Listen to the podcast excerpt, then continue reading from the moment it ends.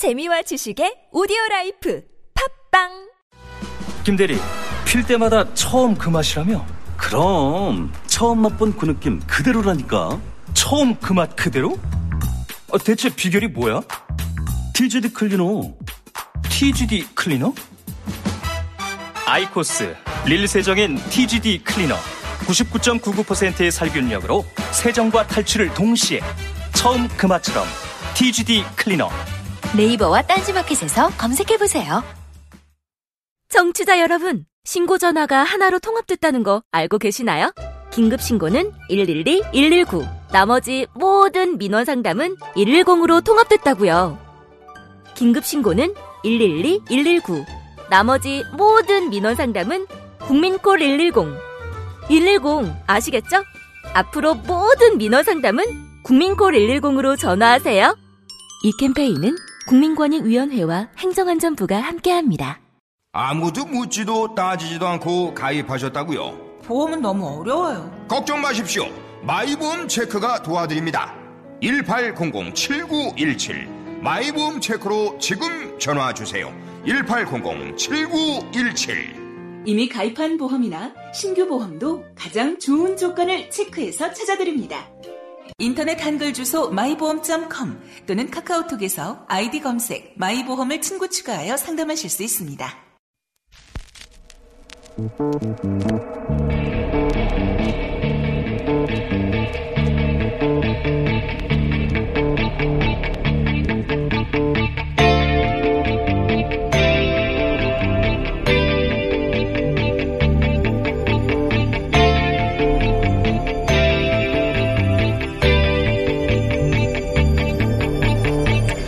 안녕하세요. 양절입니다.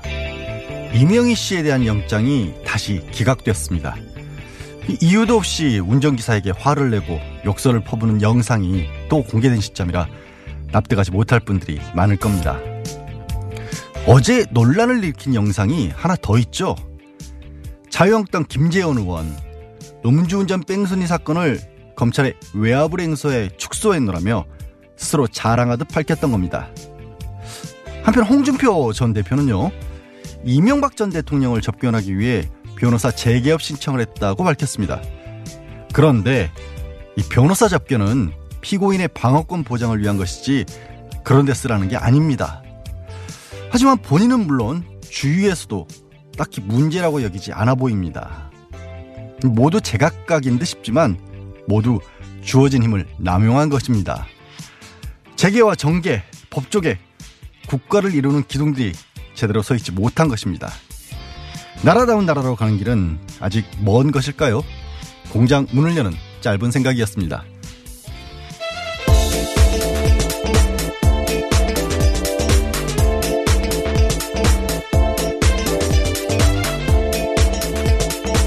네, 이 정도는 알아야 할 아침 뉴스 오마이뉴스의 최지용입니다. 예, 나오셨습니다. 아, 예멘 얘기를 어제는 제가 오프닝에서 했었는데 네. 굉장히 뜨겁더라고요. 이 제주 예멘 난민 정착 지원을 놓고 찬반 논쟁이 지금 국민들 사이에 한창입니다. 예, 맞습니다. 그 장기간 내전을 겪고 있는 그 예민의 난민들이 제주도에 좀 한꺼번에 많이 왔습니다. 그래서 어 찬반 논란이 빚어지고 있는데요. 일단은 제주도는 이 문제에 대해서 인도주의적으로 대응하겠다라고 음. 밝혔습니다. 어, 안동호 제주도 정무지사가 19일 제주도청에서 열린 기자회견에서 제주도에 체류 중인 예민 난민 신청자에 대해 공동으로 인도주의적 차원에서 대응과 함께 도민의 안전을 위해 최선을 다하겠다 이렇게 밝혔습니다. 예, 예. 이거는 사실 뭐 제주도가 특별해서 그런 건 아니고요. 저희가 그 유엔 난민 지위에 관한 협약에 그 가입돼 있고 또 우리나라 법으로 난민법이 제정돼 있기 때문에 네. 그거에 따른 어, 법적 조치 어, 음.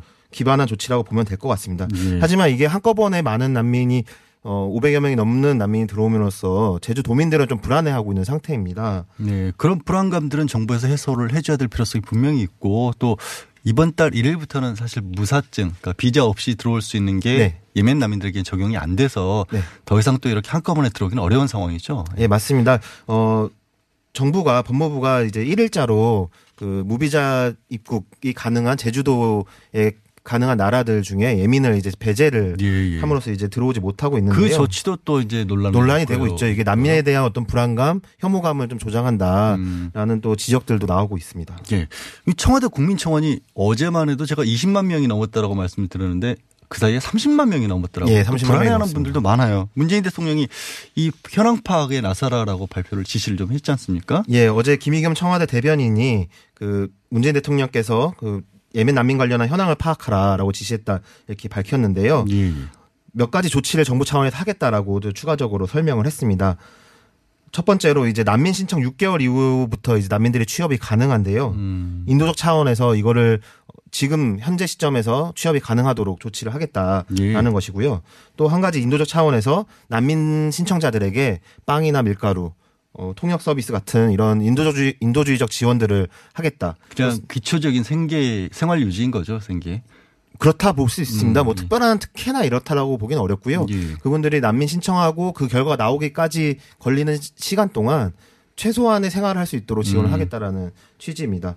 그리고 세 번째로 밝힌 게 이제 범죄 예방이나 그 특별한 범죄 예방 조치에 나서서 불필요한 충돌이나 잡음을 없애겠다 이렇게 예. 밝혔습니다. 국민들이 불안해하지 않도록 하다 하자 이런 부분인데 예멘 난민들에게 무슨 138만 원씩의 지원금이 나간다는 식의 가짜 뉴스가 또 네, 돌아서. 네. 오해를 하시는 분들도 많은데 전혀 사실이 아니고 43만 원 정도가 최대이지만 그것도 다 주는 건 아니고 신청해서 받는 데까지 꽤 기간이 걸린다라고 합니다. 맞습니다. 어떤 식으로 해결이 될지 모르겠는데요. 저희도 잠시 후에 전문가분 모셔서 예멘이란 나라를 모르잖아요. 잘 많은 분들이 예전에 이제 그 분단 국가로 분단 예. 국가였었고 뭐 아덴만이 그쪽에 있다 네. 이런 정도인 것 같은데 한번 자세히 짚어보도록 하고요. 다음 뉴스. 어 제가 오프닝에서 잠깐 소개를 드렸는데 저도 이, 이 동영상 보고 깜짝 놀랐어요. 김재원 자유한국당 의원이 굉장히 자랑을 하시더라고요. 네, 맞습니다. 자기가 사고 막아줬다라고. 네, 네. 제가 원래 이거 어제 그 소개를 드리려고 하다가 예. 좀 시간이 부족해서 못했는데요. 오마이뉴스가 단독으로 보도한 예. 기사기 때문에 제가 조금 그새 더 또 예, 그렇게 자세히 오늘 시간 부족해요. 네, 알겠습니다. 그 자유한국당 그 김재원 의원. 김재원 예. 의원 이 아유 그 죄송합니다. 그 김주수 그 의, 의성 군수의 그 지지하는 건데 이번 선거 때는 아니고요. 2014년 2014년 지난 지방선거 때 그 사무실 개소식에 가가지고 격려사를 하면서 이야기를 한 건데요. 이렇게 이야기를 했습니다. 그 김주수 그 의성 그때 당시 후보가 이제 차관 농림수산부 차관 출신입니다. 2005년도 우리 김주수 차관께서 차관을 그만두시고 쓸쓸한 마음에 낮술 한잔 하시고 교통사고를 낸 적이 있다.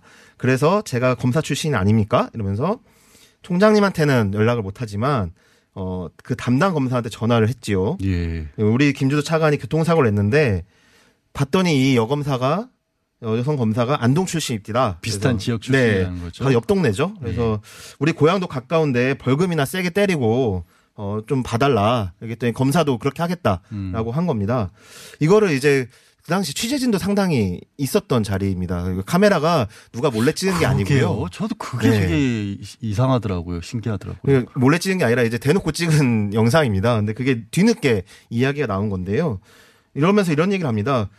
뭐 음주운전 뭐 총장님도 하시고 다 하시대 이러면서 뭐 그 정도 가지고 시비를 겁니까? 예. 아니면 일 똑바로 시킬 겁니까? 라면서 막 호응을 유- 유도하기도 합니다. 뭐 이게 뭐 나중에 가면은 이런 이야기를 하시는데요. 그 뭐 한번 뭐 제가 음주운전 안 하는 사람들이나 한번 이거 지적해라. 죄 없는 자 나에게 돌을 던져라. 뭐 이런 예수님 말씀인데. 이게 예. 이런 식으로 이제 또 이용이 됩니다. 그래서 참 안타까운 모습을 많이 보였는데요. 그 박주민 그 더불어민주당 의원께서 이게 누군지 확인해 보겠다. 음, 어, 이렇게 좀 이야기도 하셨습니다. 누군지 확인해 보겠다는 게 무슨 말? 아, 그 검사가 검사 누군지. 담당 검사가 누군지 확인해 보겠다. 네. 필요할 것 같고 당시에 이제 그, 그 김주수 그 군수죠. 네. 낸 사고가 그냥 술 먹은 정도가 아니라 중앙선 넘어가서 사람이 두 명이나 다치는 네. 정면 충돌 사고였거든요.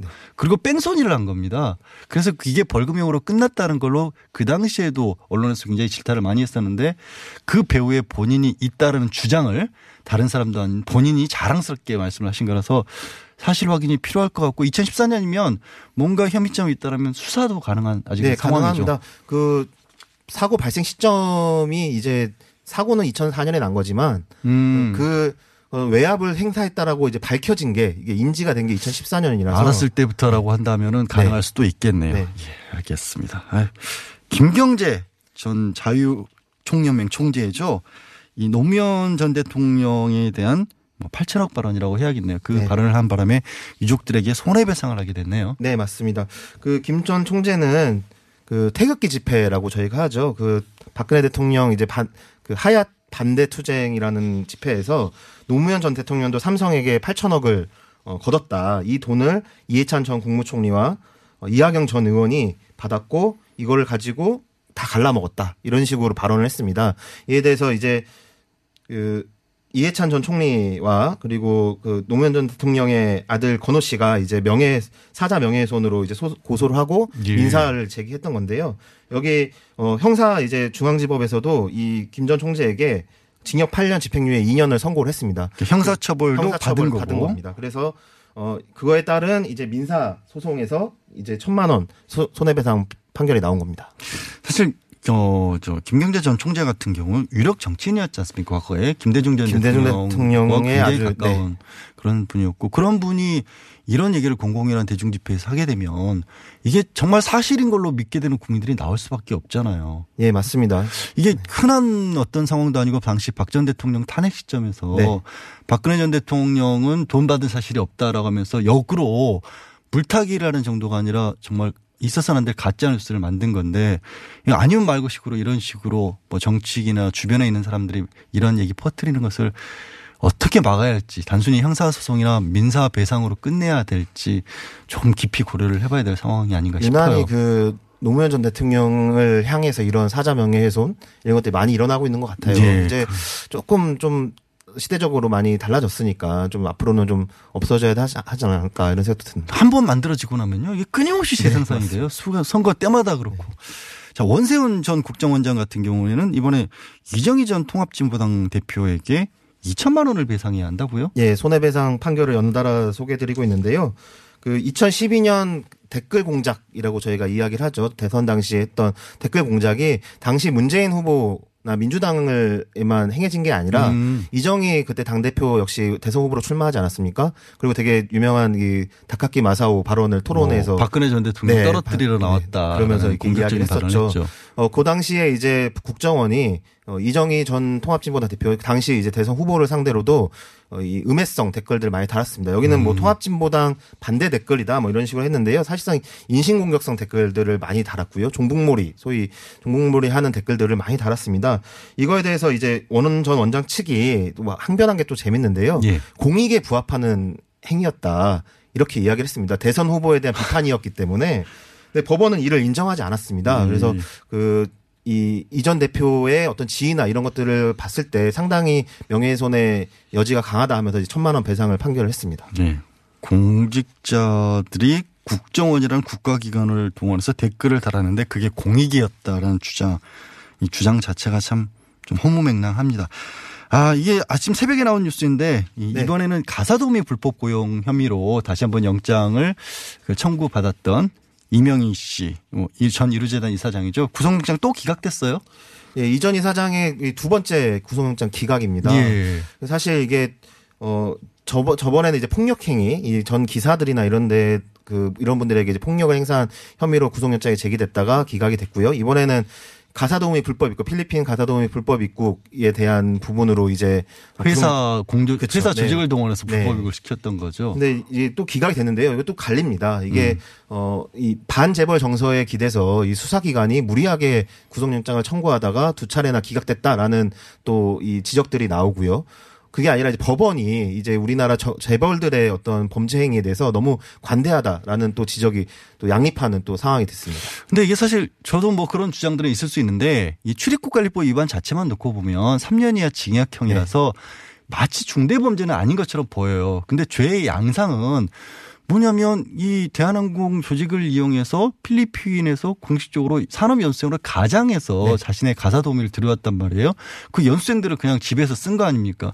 그럼 국가 조직도 국가 시스템을 속인 겁니다. 네. 국가 시스템을 속였고 분명히 어떤 경영과 자기 사적인 일이 분리돼야 되는데 대한항공이라는 회사를 그냥 자기 집 가사 일에 부린 거예요. 그 과정에서 대한항공 직원들 6, 7명들을 분명히 개입시켰었고 또 이거는 이제 수사 과정에서 얼마만큼 반영이 되는지 모르겠습니다만은 이 필리핀에 있는 가사 도우미들까지 찾아가서 합의를 봐서 입을 열지 못하게 네, 했다라는 개인적으로 보도까지 있었지 않습니까?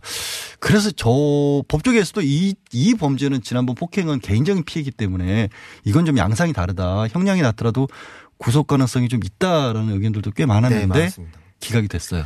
사실 이게 그 대한항공이라는 큰 거대 재벌 기업의 어떤 이 재벌이 아니면 행할 수 없는 범죄죠. 불가능하잖아요. 일반 그러니까. 사람들은 이 범죄를 행하고 싶어도 사실 행할 수가 없습니다. 이 출입국 관리법도 그냥 위반한 거하고는 네. 완전히 양태가 다른데 하여튼 기각이 됐네요. 네, 그렇습니다. 아직도 이제 장애물 넘기 하듯이 지금 두 번이나 뛰어넘었는데 밀수가 또 기다리고 있죠. 예, 그, 그 지금 그거는 이제 조양호 회장까지 다 포함이 돼 예. 다 포함되어 있는 사안이라서 어, 최후의 관문이라고 할 수 있겠습니다. 이게 무슨 사정기관하고 개인하고 뭐 경주라는 것도 아니고 왜 이런 일이 벌어지고 있는지 모르겠네요.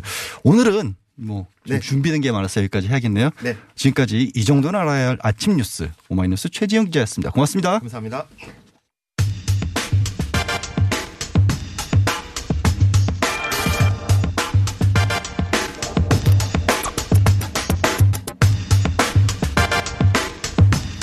제주도 난민 분들의 어떤 처우를 놓고 국민들 사이 의견이 굉장히 뜨거운데 근데 이분들이 예멘에서 오셨다는데 예멘이 어떤 곳인지 사실 알고 있는 분들이 많지가 않습니다. 저도 그렇고요.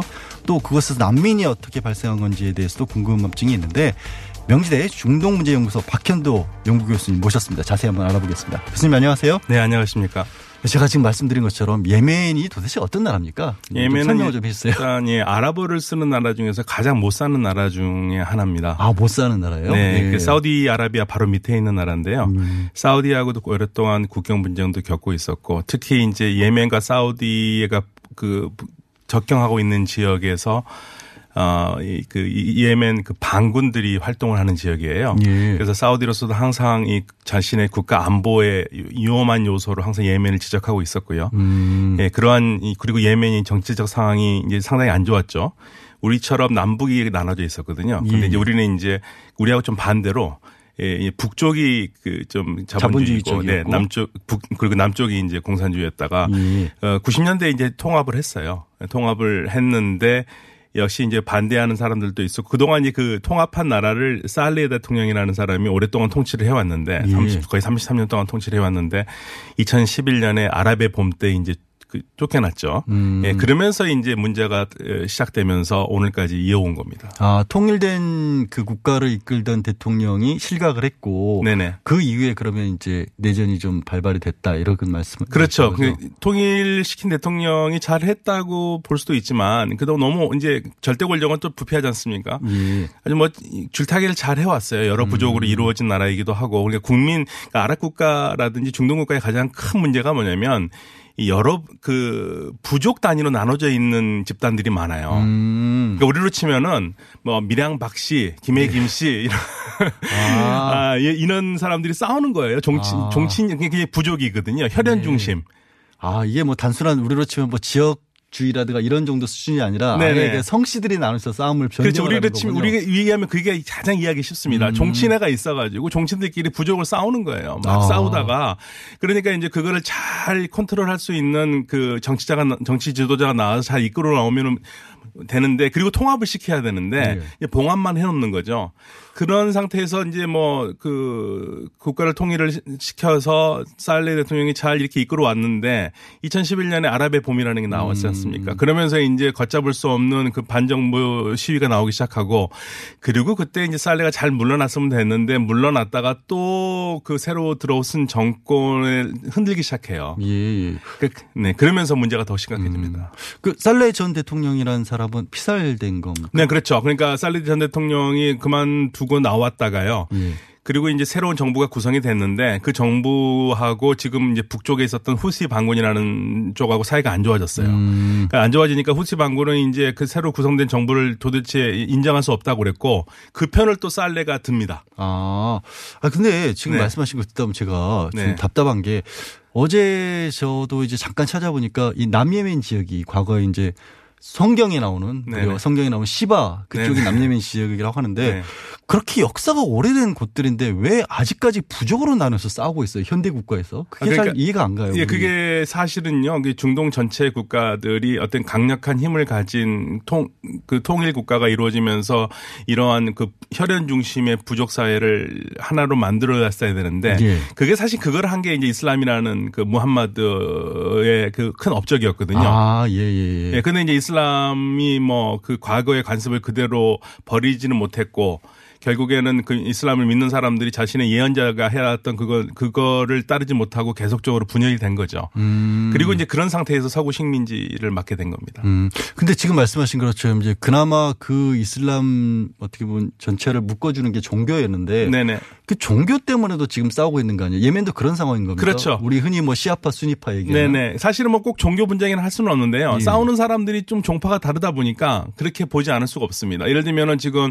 그, 그 후시 반군이라고 우리 신문에 많이 나오는 사람들은 시아파인데 시아파 중에서도 또 자이디라고 그 오임, 오임함 시아파가 또 따로 있어요. 그러니까 예. 우리는 뭐 개신교가 뭐 장로교 이런 식으로 많이 나눠져 있잖아요. 예. 또 시아도 여러 파로 나눠져 있거든요. 그러니까 이란하고 가까우면 가까운 같은 종파인데도 또 엄밀히 따져보면 다른 종파. 어, 그러니까 종교 문제에 더해서 그 부족 문제가 연결되고 거기서 또 굉장히 많이 잘게 쪼개지는 네네. 상황이 됐어요. 가장 큰 여기서 이제 그 이- 예멘 사태를 보- 봐야 될 가장 중요한 문제 중에 하나는 사실은 이제 2017년부터 사우디아라비아를 중심으로 해가지고 이란을 그만 그만 가만둬서는 안 되겠다라는 그러한 분위기가 생겨요. 예. 그러니까 1979년 이란이 이슬람 혁명으로 해가지고 왕정 세속 왕정에서 이슬람 공화정으로 바뀌지 않습니까? 예. 그거를 이제 사우디에서는 뭐라고 보냐면 그것 때문에 중동이 다 망했다. 아, 보수적인 시각에서 사우디아라비아가 훨씬 조금 더 보수적인 시각을 가지고 있는 거죠. 어떻게 보면은. 아니요, 그거보다는 종교적인? 이란이 이란이 혁명을 수출하면서 예. 중동 전체가 망했다. 그러니까 중동이 원래 이런 곳이 아니었는데 아. 이란이 79년 혁명이 성공하면서 예. 중동을 다 흔들어놨고 너 너도 나도 이슬, 누가 이슬람을 더 잘 믿느냐 하면서 보수 경쟁을 했는데 이게 잘못된 거다. 음. 그러니까 우리 사우디는 이제 제대로 된 옛날에 79년 이전에 자유로웠던 그 그런 국가로 가고 중동도 그렇게 가겠다고 그 했거든요. 예, 예. 그러면서 이제 그 사우디아라비아가 그 전과는 굉장히 다른 차원으로 반이란 전선을 펼치고 있어요. 근데 음. 이제 이란 왜 그러냐면 이란이 지금 어, 이 아랍 쪽에서 보는 거는 어 이란이 그 옆에 있는 이라크의 바그다드 그리고 시리아의 에, 다마스쿠스 그리고 레바논의 베이루트까지를 장악하고 있다. 가- 전부 다 예. 이란 친이란 쪽 사람들이 정권을 잡고 있고, 근데 이제 북 예멘 예멘 쪽에서도 이 후시가 같은 이란과 시아파거든요. 예. 그럼 거기까지 사나까지 얘네들이 다 잡고 있다. 이거 가만두지 않겠다. 그러니까 결국에는요. 이란을 이란이 지금 그 중동 세계를 흔드는 거를 사우디가 앞에 나서서 막겠다라고 한 겁니다. 아, 그러니까 사우디와 이란이라고 하는 거대 세력의 중간에 하필이면 예멘이라는 예멘이 들어가 있고요. 그러면 그 예. 지금 이제 국민들의 피해, 예멘 국민들의 피해는 어느 정도? 어마어마하죠. 왜냐면은 거의 국민들의 85% 정도가 유엔 보고에 따르면요. 작년 예. 말 정도로 국민들의 85% 정도가 지금 그 난민 캠프에서 살고 있습니다. 그리고 이쪽에 지금 후시 반군이 이란의 지원을 받는다라는 게 강력한 의심이거든요. 예. 그러니까 이걸 완전히 차단하기 위해서 모든 해상 그 해상 수송로라든지 이뭐 공군이라든지 이쪽을 다 막아버렸어요. 85%라고 말씀하시는데 전체 국민 이 인구수는 혹시 대충 어느 정도로 됩니까? 그러면 인구수가 2천만이 좀 안 되죠. 2천만이 아니고 1천만 정도가 될 텐데요. 제가 정확하게 숫자를 좀 예. 봐야겠는데요. 그 난민만 200만이 넘습니다. 난민만. 네. 그 해외로 나- 도망 나온 그, 그 아주 이 도피한 난민만 해도 지금 뭐 유엔에서 얘기한 게 한 30만 정도 된다고 얘기를 하고 있고요. 예. 그리고 어, 국내에서 지금 떠도는 난민들이 한 200만 자기 집을 떠나서 떠나서 어. 200만 이상이 된다고 그러니까요. 아, 국내에서 200만이고 밖으로 나온 게 한 30만 정도 그럼 30만 주로 되고. 어디로 가 있는 겁니까? 주로 지금 나가 있는 나라가 바로 가장 가까운 게 이제 지부티거든요. 지부티로 가장 많이 나가 있고 예. 말레이시아에도 한 우리 이제 우리나라에 들어온 게 말레이시아에서 온 분들인데 말레이시아에 한 작년 기준으로 한 2천 명 정도 이상이 2천 명 걸로 정도. 알고 있습니다. 네. 아, 2천 명에서 그럼 우리나라에 이제 한 500명 정도가 지금 6월 전에 급격히 들어온 네네. 셈이 됐네요. 네네. 근데 우리도 이런 얘기들도 이제 처음 듣지만 많이들 이제 뭐 어떻게 보면 잘 몰라서도 두렵기도 하고 네네. 그분들이 결국 이제 우리 어떤 땅에 들어와서 뭐 범죄를 저지른다든가 아니면 테러가 따라서 들어온다든가 이런 걱정들을 하시는 분들이 많거든요. 그럴 가능성에 대해서는 어떻게 보세요? 글쎄요. 그게 사실은 뭐 난민 하나하나를 다 조사하기 전에는 알기 어려운 건데요. 예. 어, 이제 걱정하는 이유 중에 하나가 지금 그 예멘의 전쟁터에서 싸우는 게 지금 후시 반군뿐만 아니라 알카에다 예. 아랍 지부가 있고요. 그다음에 IS 예멘 IS가 또 예멘에서 활동하고 있어요. 그러니까 예. 지금 테러리스트 두 그룹이 지금 예멘에 활동을 하고 있고 그리고 지금 반군과 그리고 정부군 그리고 정부군을 지원하는 어 지금 아랍 연맹군 그 아랍 연맹은 미국, 영국, 프랑스가 뒤에서도 도와주고 있고요. 거기 다 들어가 있군요. 네, 다. 들어가 있습니다. 예. 그러니까 지금 뭐냐면은 결국에는 지금 뭐 테러리스트들도 막는 것도 중요하다고 얘기를 하지만 지금 그 모든 초점은 이란의 영향력을 막기 위한 거거든요. 예. 그러다 보니까 지금 뭐 해상 봉쇄하고 다 공중 봉쇄해서 국민들의 삶은 피폐해졌고 그러니까 국민들은 그러한 그 싸움에 끼고 싶지 않아도 음. 어마어마한 지금 폭격을 받고 있거든요. 지금 사망자의 대다수가 공습으로 죽어가고 있습니다. 어. 70% 정도가 사망자 70%는 공습이고요. 예. 그런 상황에서 난민들이 나왔는데 그 난민을 일일이 뭐 다 검사를 할 수가 없는 상황이기 때문에 걱정하시는 분들의 목소리는 충분히 이해를 합니다. 예. 네. 그런데 그건 정부가 잘 선별해야 될 문제고요.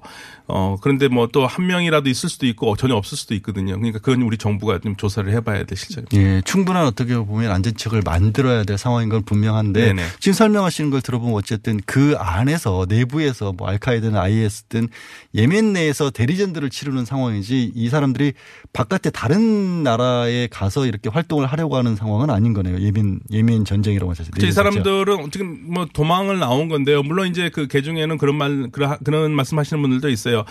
어, 좀 능력이 되는 사람들에게 나온 거 아니냐. 그러니까 예. 실질적으로 가난한 사람들이 나올 수는 없는 거니까 음. 나온 분들이 아무래도 예멘에서 그래도 그나마 좀 좋은 자리에 있었던 사람들이 나온 거 아니냐. 그러니까 이 사람들을 꼭 난민으로 봐야 될 수가 있겠냐라고 하시는 분들도 있어요. 아 여유가 있는 사람들이 왔으니까 난민이 아니다. 그러니까 그렇게 어려운 사람들이 아니다라고 이제 그 비난의 목소리를 하시는 분들도 있는데 근데 일단은 우리가 지금 그 우리 경제 수준도 그렇고요. 어 그리고 우리가 국제사회에 대한 경 기여를 해야 될 부분도 있는데 뭐 이런저런 이유로 해가지고 난민들을 다 내쳐버린다라는 것도 사실 문제가 되거든요. 네. 물론 일- 이웃 이웃 일본 같은 경우에는 작년에 난민으로 받아들여서 한 인원 수가 20명밖에 안 됩니다.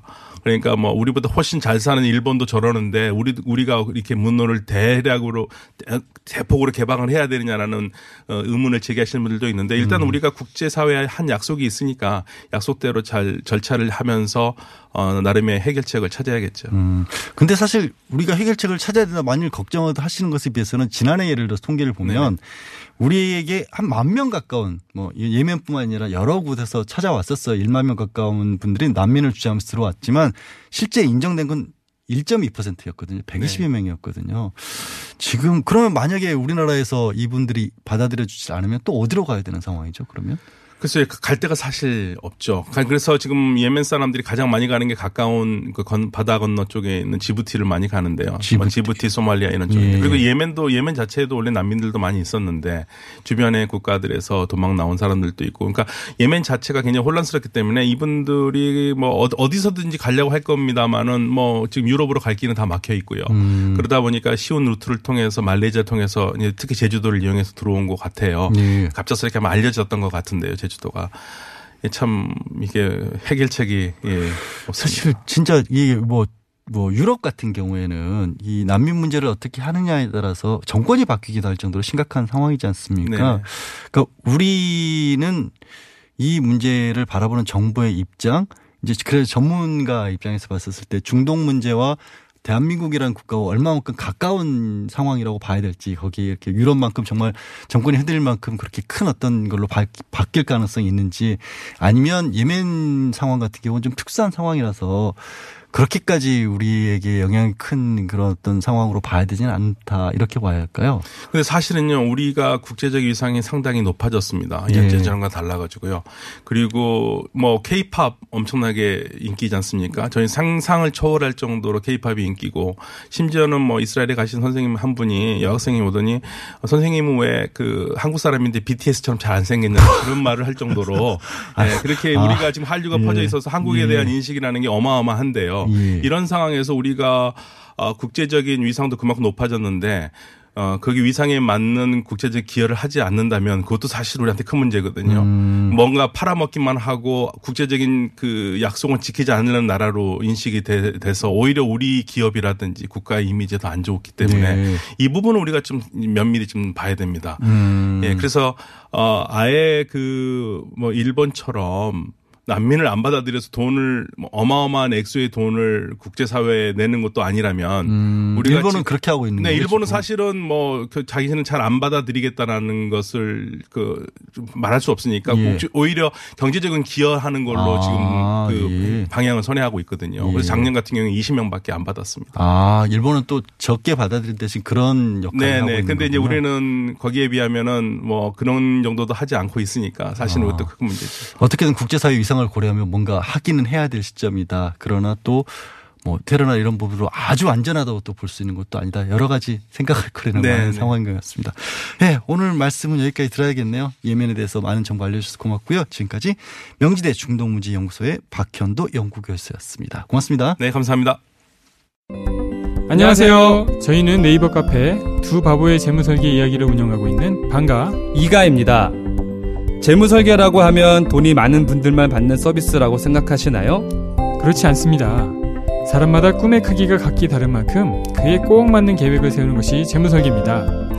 꿈에 한 발짝 더 다가가실 수 있도록 당신만의 재무 맞춤 옷을 디자인해드리겠습니다. 우직하고 정직하게 일하는 친구 두바보를 네이버에서 검색해주세요. 차량용 핸드폰 거치대야? 응, 조인트라고 투힘에서 새로 나왔는데 얼마나 편한지 몰라. 동생은 인터넷 강의 볼 때 태블릿 거치대로 쓰고 우리 엄마는 요리할 때 레시피 보는 용도로 쓰기도 해. 조인트라고? 응, 우리 아빠는 골프 스윙 연습할 때도 셀카 거치대로 쓰시던걸? 그러면 나도 헬스 할 때 셀카 거치대로 쓸 수 있겠네. one, two, three 할 때 two, 힘 세다 할 때 힘, 투, 힘. 네이버에 투 힘을 검색해 보세요.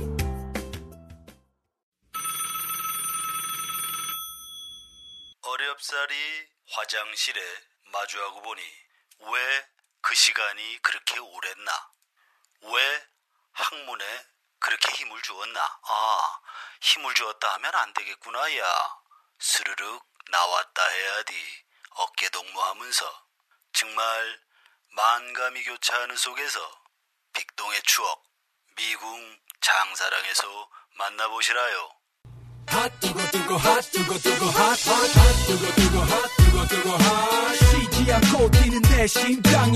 네. 핫해 핫해. 어, 저도 좀 다른 얘기하고 있다가 깜짝 놀라서 뜨겁게 돌아왔습니다. 바른미래당 하태경 의원님 나오셨습니다. 예, 안녕하세요. 하태에서 동태가 된 하태경입니다. 얼굴 많이. 안 돼 보이세요. 아닌 게 아니라 진짜 좀 힘들어 아, 보이시네요. 뭐좀 헬스게 있었습니다. 뭐 원래 예. 또 선, 선거운동 열심히 하면요. 예. 살도 좀 빠지고요. 아. 예, 뱃살도 좀 들어갔습니다. 예. 선거 다이어트. 뭐 저는 좀 그런 편입니다. 이제 결과가 좋으면 그게 다이어트로 아주 성공적인 건데 결과 저희가 좋으면 얼굴 빛깔 색깔은 좋은데 아 그래서 이제 스스로 동태라고 부르시군요. 이제 예, 좀 예, 해빙기에 들어가야 될 상황입니다. 아좀 풀릴 수 있을까요? 근데 이거 뭐 어떻게 돼 보세요? 이제 워크숍 이제 다녀오셨다면서요? 다녀왔죠. 이제 예. 우리 당의 현실은 뭐 조금 더 이제 이야기 쉽게 말씀드리면 음. 유승민 안철수 없는 새로운 정당이 네. 이 출범을 앞두고 있고 아 이제 그렇게 가는 걸로 의견들을 모으신 거예요? 왜냐하면 두 분이 뭐 사실상 이선 후퇴 하셨잖아요. 예 대표 물러나셨고 예, 뭐 이선 후퇴 한다 해놓고 뭐 다시 컴백하고 그러진 않을 거거든요. 음. 꽤 오랜 기간. 예, 예. 그래서 이 새로운 당이죠, 완전히 어떻게 보면 음. 유승민 안철수 대표가 만든 당인데 예. 그 이제 대주주 두 분이 이제 좀 떠나가시 떠- 떠나 있는 이런 상태이기 때문에 아 근데 만든 분들이 떠났는데 또 새로운 당이라고 그러면 그 대주주 두 분인데 그럼 주인은 누가 되는 거예요? 그게 이제 우리 전당대회가 합의가 되면 예. 이제 그때는 음, 일단 화학적 결합은 많이 될 겁니다. 왜냐하면 단일 대표 체제. 예. 단일 대표 체제로 갔는데 지금까지는 이제 두 대표 체제였잖아요. 예. 근데 이제 대표가 두 사람 있을 때는 서로 같은 목소리가 나오면 괜찮은데 이제 이게 우리 내부에서 대표 두 사람이 다른 목소리가 나왔잖아요. 예. 예를 들어 뭐 일부 의원들이 다른 목소리 나오는 건 상관없어요. 어차피 그거야 뭐 당이 있다 보면 그럴 수 있는. 예. 모든 당이 다 그런 것인데 그래서 이제 이번 선거도 뭐 이제 반성하는 의미에서 이야기하면 경상도 말에 고시래기 제살 뜯어먹기 이런 말이 있어요. 고시- 처, 음 그- 들어보시죠. 고시래기가 고, 뭐예요? 고향이 어디세요? 아니 저는 호남 쪽입니다. 아 그렇구나. 그러니까 이제 고시래기가 망둥어인데 아. 먹을 게 별로 없어요. 예, 예. 근데 이제 망둥어가 자기 망둥어 그 미끼를 이렇게 예. 낚시에 걸어서 하면 그걸 먹어요. 아 그래요? 네, 그러니까 고시래기 제살 제살 뜯어. 먹는단 말은 왜? 이제 먹을 것 없는 집안에 아. 자기들끼리 싸운다 이 말이에요. 지금 이제 바른미래당 그렇게 스스로 우리 우리 현실이 국민들이 볼 때 그랬죠. 예. 예. 아유, 좀 너무 이제 솔직하게 편하게 말씀을 해주셔서 그런지 응원 문자가 다 들어왔어요. 8986님이요. 동태 힘내서 생태되라. 7737님이 하태하태 기운 내세요. 거의 동태가. 하태되는 중간 과정에 생태가 있네요. 아. 네, 감사합니다. 이제 생태부터 떼야겠습니다. 자, 이제 아까 이제 두 분 대표 체제에서 한 분 대표로 바뀌면 화학적 결합이 가능할 것이다라고 얘기를 하시면서 그래서 이제 워크숍 결과 다녀온 이후에 합리적 진보라는 표현을 쓰셨어요. 그때 이제 바른미래당 결합하면서 이게 보수냐 진보냐 선거 때까지도 그 얘기가 많았는데 예. 어, 이번에 나온 거니까 뭐 함적 진보라고도 말씀하시고 아예 보수 진보 양쪽을 다 아우겠다. 우리는 다 같이 간다. 이런 말씀이시더라고요. 그러니까 이제 그 의미가 뭐냐. 예. 행간에 깔리는 의미가 니들 말싸움하는 거냐. 그러니까 이게 아, 소- 아, 솔직히 그렇잖아요. 이게 안 되는 보기에는 무슨 또 말싸움까지 하냐. 아, 그전에는 보수도 아니고 진보도 아니다 그러더니 이제는 보수도 되고 진보도 된다 그러 이게 그러니까 뭐야. 이겁니다. 이제 우리 당 내부에 주력군이 누가 될 것인가 하는 경쟁이 있었던 거죠. 음. 예. 그래서 이제 유승민 대표는 개혁 보수가 주력군이 돼야 된다. 안철수 후보는 중도가 주, 주력군이 돼야 된다. 음. 그리고 이제 호남 의원들은 예. 합리적 진보가 주력군이 돼야 된다. 국민의당에서 오신 분들 네, 위주로. 그렇죠. 이런 내부 일종의 헤게모니 경쟁이 있었던 거예요. 음. 근데 이 문제는 뭐냐면 헤게모니 경쟁에서 이기려면 이번 선거에서 결과가 잘 나왔으면 돼요. 그렇죠. 예를 들어 영남에서 성적이 좋았어. 어. 그러면 교육 보수가 주력군이 되지. 그렇죠. 그리고 호남에서 잘 나왔어. 그럼 합리적 진보가 주력군이 되죠. 그럼 승부가 나는 거예요. 그렇죠. 안철수 대표가 굉장히 잘했다. 2등이라도 하고 뭐 서울시장 됐다. 압도적 2등이 됐다. 네. 뭐 서울시장 됐다. 그러면 게임 끝났지. 중도 정당이야 우리는. 음. 그러니까 당이라는 건 제가 이제 크게 이념 정당과 대중 정당이 있습니다. 예. 그러니까 우리나라 이념 정당은 거의 정의당, 사실은 그렇죠. 소정당, 녹색당 예. 뭐 이런 당이에요. 근데 다 나머지는 대중 정당은 스펙트럼이 존재합니다. 어느 정도까지. 네, 근데 그 이념적 스펙트럼이 확률의 정규 분포 중간 중간이 이렇게 뾰족 오른. 음. 예. 이제 그럼 예를 들어 민주당도 합리적 진보에서 개혁적 보수 정당이에요. 상당 부분 다 있죠. 근데 보수적이라 스스로 보수라고 말씀하신 분들 그렇죠. 거기 보면 좌파도 있고 우파도 있고 그렇잖아요. 근데 이제 문제는 거기 주력권은 대체로 중도 좌파 예, 예. 이런 거고 지금 한국당은 보면 중도 보수에서 극우까지 이렇게 돼 있고 이번 네. 선거 결과를 보면 약간 극우가 약진한 오히려 아니, 약진이라기보다 그쪽이 경국만 살아남은 거죠. 예, 예. 그러니까 약간 극우 중심 정당으로 비춰지고 있죠. 음. 옛날 반공 보수. 상대적으로 아무래도 그렇게 볼 수밖에 없는 상황이었다. 우리는 우리는 플랫이야 평평해. 안 보이세요, 사실. 평평해 안 보이잖아. 예, 예. 그러니까 애매한 거예요. 지금 뭐 누가 주력군이냐. 음. 아무도 자신 있게 말 못하고 예, 예. 서로 미안해하는 심정. 음. 뭐 이런 거잖아요. 그래서 결합이 될 수 있다라는. 아 그러니까 이제 그렇다고 해서 뭐 우리가 우리가 뭐 남들이 니들 없어져라 해체해라 그런 말 들어도 싸 인정해요. 그렇다고 우리가 스스로 해체하면 무책임한 거잖아. 그러니까 예. 우리가 뭐 선거 급조 정당도 아니고 새로운 새로운 탈 이념, 탈 지역 이런 정당 음. 양 양쪽을 같이 아우르는 좌우양 그걸 안고 선거 대선까지 보면서 간 거기 때문에 예. 이제 뭐 겸허하게 다시 출발하자 뭐 이런 거죠. 음, 대중 정당으로서 뭐 각자의 맡은 역할들은 각자 지역이라든가 아니면 각자의 어떤 이념적 성향에 따라서 조금씩 달라질 수 있겠지만 하여튼 좀 뭉쳐서 다시 한번 태어나 보자 이런. 음 그렇죠. 그러면 어쨌든 뭐 스스로는 이제 말씀하신 게는 유승민 전 대표나 안철수 후보 물러나셨다라고 사실상 물러났다고 말씀하셨지만 그래도 이제 국민들이 봤었을 때는 좀 깔끔하게 정리되는 모습 더해서 어쨌든 당의 뭐 간판이라고 할 수 있는 리더격인 분들이 나와야 되는데 전당대회 준비를 하고 계시다고 했지만 그런 분들이 예상해 볼 수 있는 분들이 있을까요? 그러니까 이제 우리 당은 기존에 있는 분으로 간판을 만들 만들려고 하면 예. 답이 없죠. 누가 이- 없잖아요, 솔직히. 아이 저는 뭐 그 정도는 안 되고. 예. 그러니까 이제 새로운 분들 우리 뭐 이번에 비대위원도 다 젊은 분들이 음. 40대 이하가 됐고 이게 이제 전당대회 속에서 서로 경쟁을 해서 음. 이제 새로운 리더도 발굴하고 새롭게 또 키워주고 이제 이게 성공하면 우리 당은 살고 예. 살고 이게 안 되면 뭐 총선 때도 뭐 몰락하겠죠. 그때 심판을 받겠죠. 근데 어쨌든 우리는 예. 이런 새로운 길을 가겠다고 어. 화학적 결합을 한 거고요. 예. 워크샵에서. 예. 그래서 호남 의원들 뭐 다른 영남 저, 저는 영남이고 뭐 이제는 격이 없이 사실 음. MT를 처음 갔어요. 워크숍 가시 다 같이 모신 게 처음이었어요. 다른 게 처음 갔어요. 아. 참 우리가 상망했습니다. 이번에 아. 나도 많이 반성을 했는데 예. 그래서 앞으로 이제 워크샵 참여 안 하는 사람 공천 안 줘. 막 이래 서로 어. 농담까지 하면서 그동안에 안에서 많이들 싸우셨군요. 안에서 바빴죠. 왜냐하면 합당하자마자 예. 바로 선거 아, 각자들 바쁘셨. 아니 합당 이 합당 스케줄이 너무 늦어져가지고 음. 합당하자마자 무슨 뭐 북미 이런 분위기 확 뜨고 예.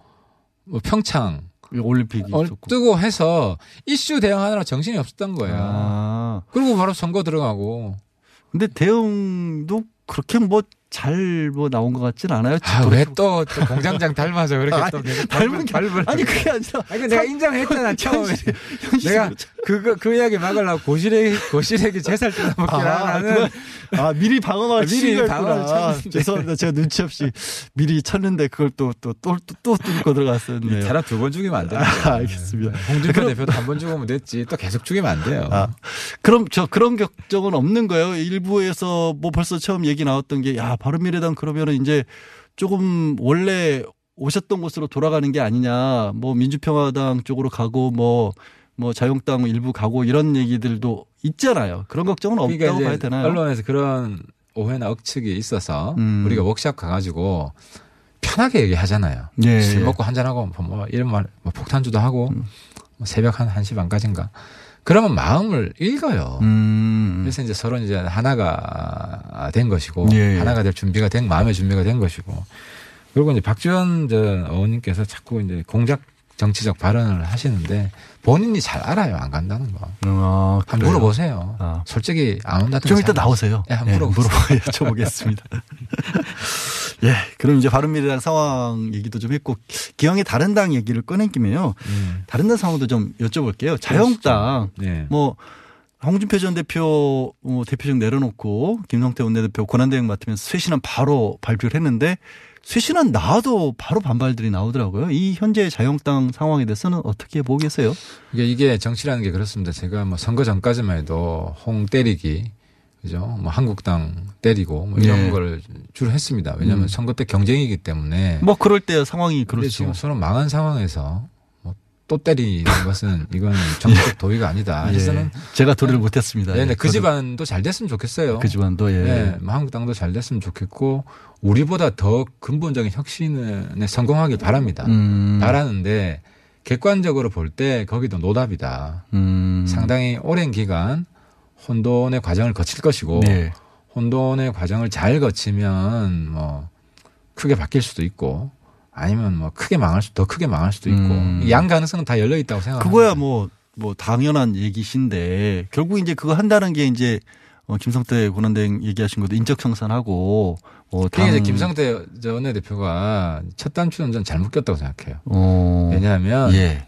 중앙당 해체 이야기는 뭐냐면 지금 국민들은 그 현직 의원들 희생을 원하거든요. 예, 예, 예. 근데 이제 중앙당 해체는 원칙 의원들은 상관없어요. 국회의원들은 책임 안 지고 어떻게 보면 당만 당직자들만 예. 책임을 돌리는. 이 김성태 권한대행은 그건 아니라고 얘기를 하셨습니다만 어쨌든 그렇게 읽히죠. 예. 왜냐하면 중앙당 이게 이제 저는 참 약간 사기극 아니냐. 음. 당 해산하라 그러니까 아. 중앙당 해체하면 국민들이 당 해산하는 걸로 좀 이해해주지 않을까. 아, 그렇게 볼 수도 있겠네요. 아이 저- 저렇게 또 사기치네 성태형 왜 그렇게 정치하지만은 속으로 그렇게 생각했어요. 네.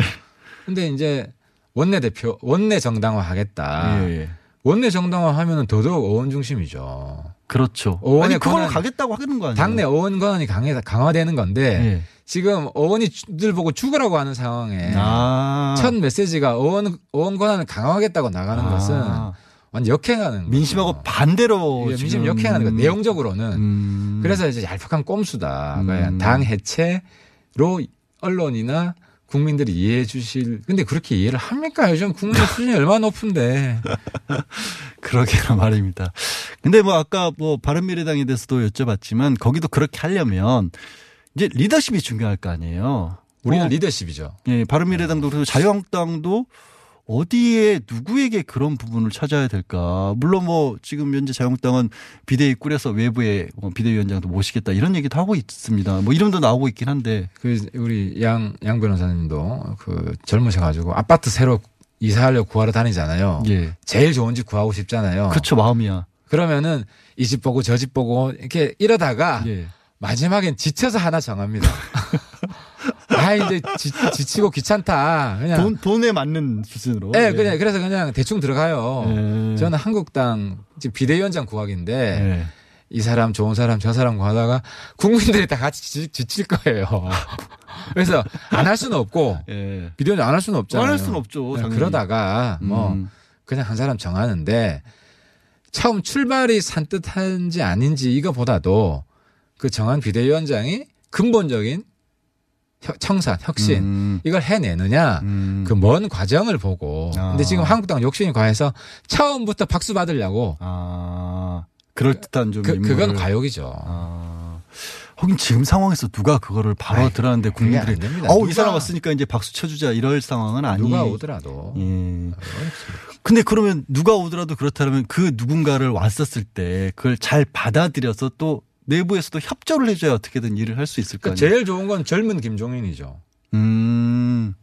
그죠? 김종인 칼, 김종인. 그때 그 당시에, 옛날 과거에 했잖아. 예. 칼 빼들어가 다 날리고 손들어 뭐 꼼짝마 성공했잖아요. 예, 예. 근데 지금 이제 젊은 김종인이 필요한데. 그만큼의 일을 해줄 만한 사람이 과연 어디에 있을 것이냐. 예. 차라리 외국인을 영입하는 것도 괜찮을 것 같아요. 외국인, 외국인, 아, 그거는 항상 이제 월드컵 때 나왔던 얘기, 뭐 마치 뭐 월드컵 히딩- 시즌이. 히딩크 같이 어, 월드컵 분이 시즌이긴 하시지만. 뭐. 그래서 마지막으로 하나만 여쭐게요. 그러면 이것도 저것도 다 안 될 경우에 만약에 그 어떻게 보면은 뭐 제3지대라는 얘기 할까요? 보수 전체가 다시 한번 뭉쳐서 뭔가를 새롭게 해보자. 이제 그런 이야기 할 단계가 아니고. 아직은. 뭐안 보이는데 뭘 뭐 이야기를 해. 그러니까 제가 볼 때 지금 우리 바른 미래당에서 네.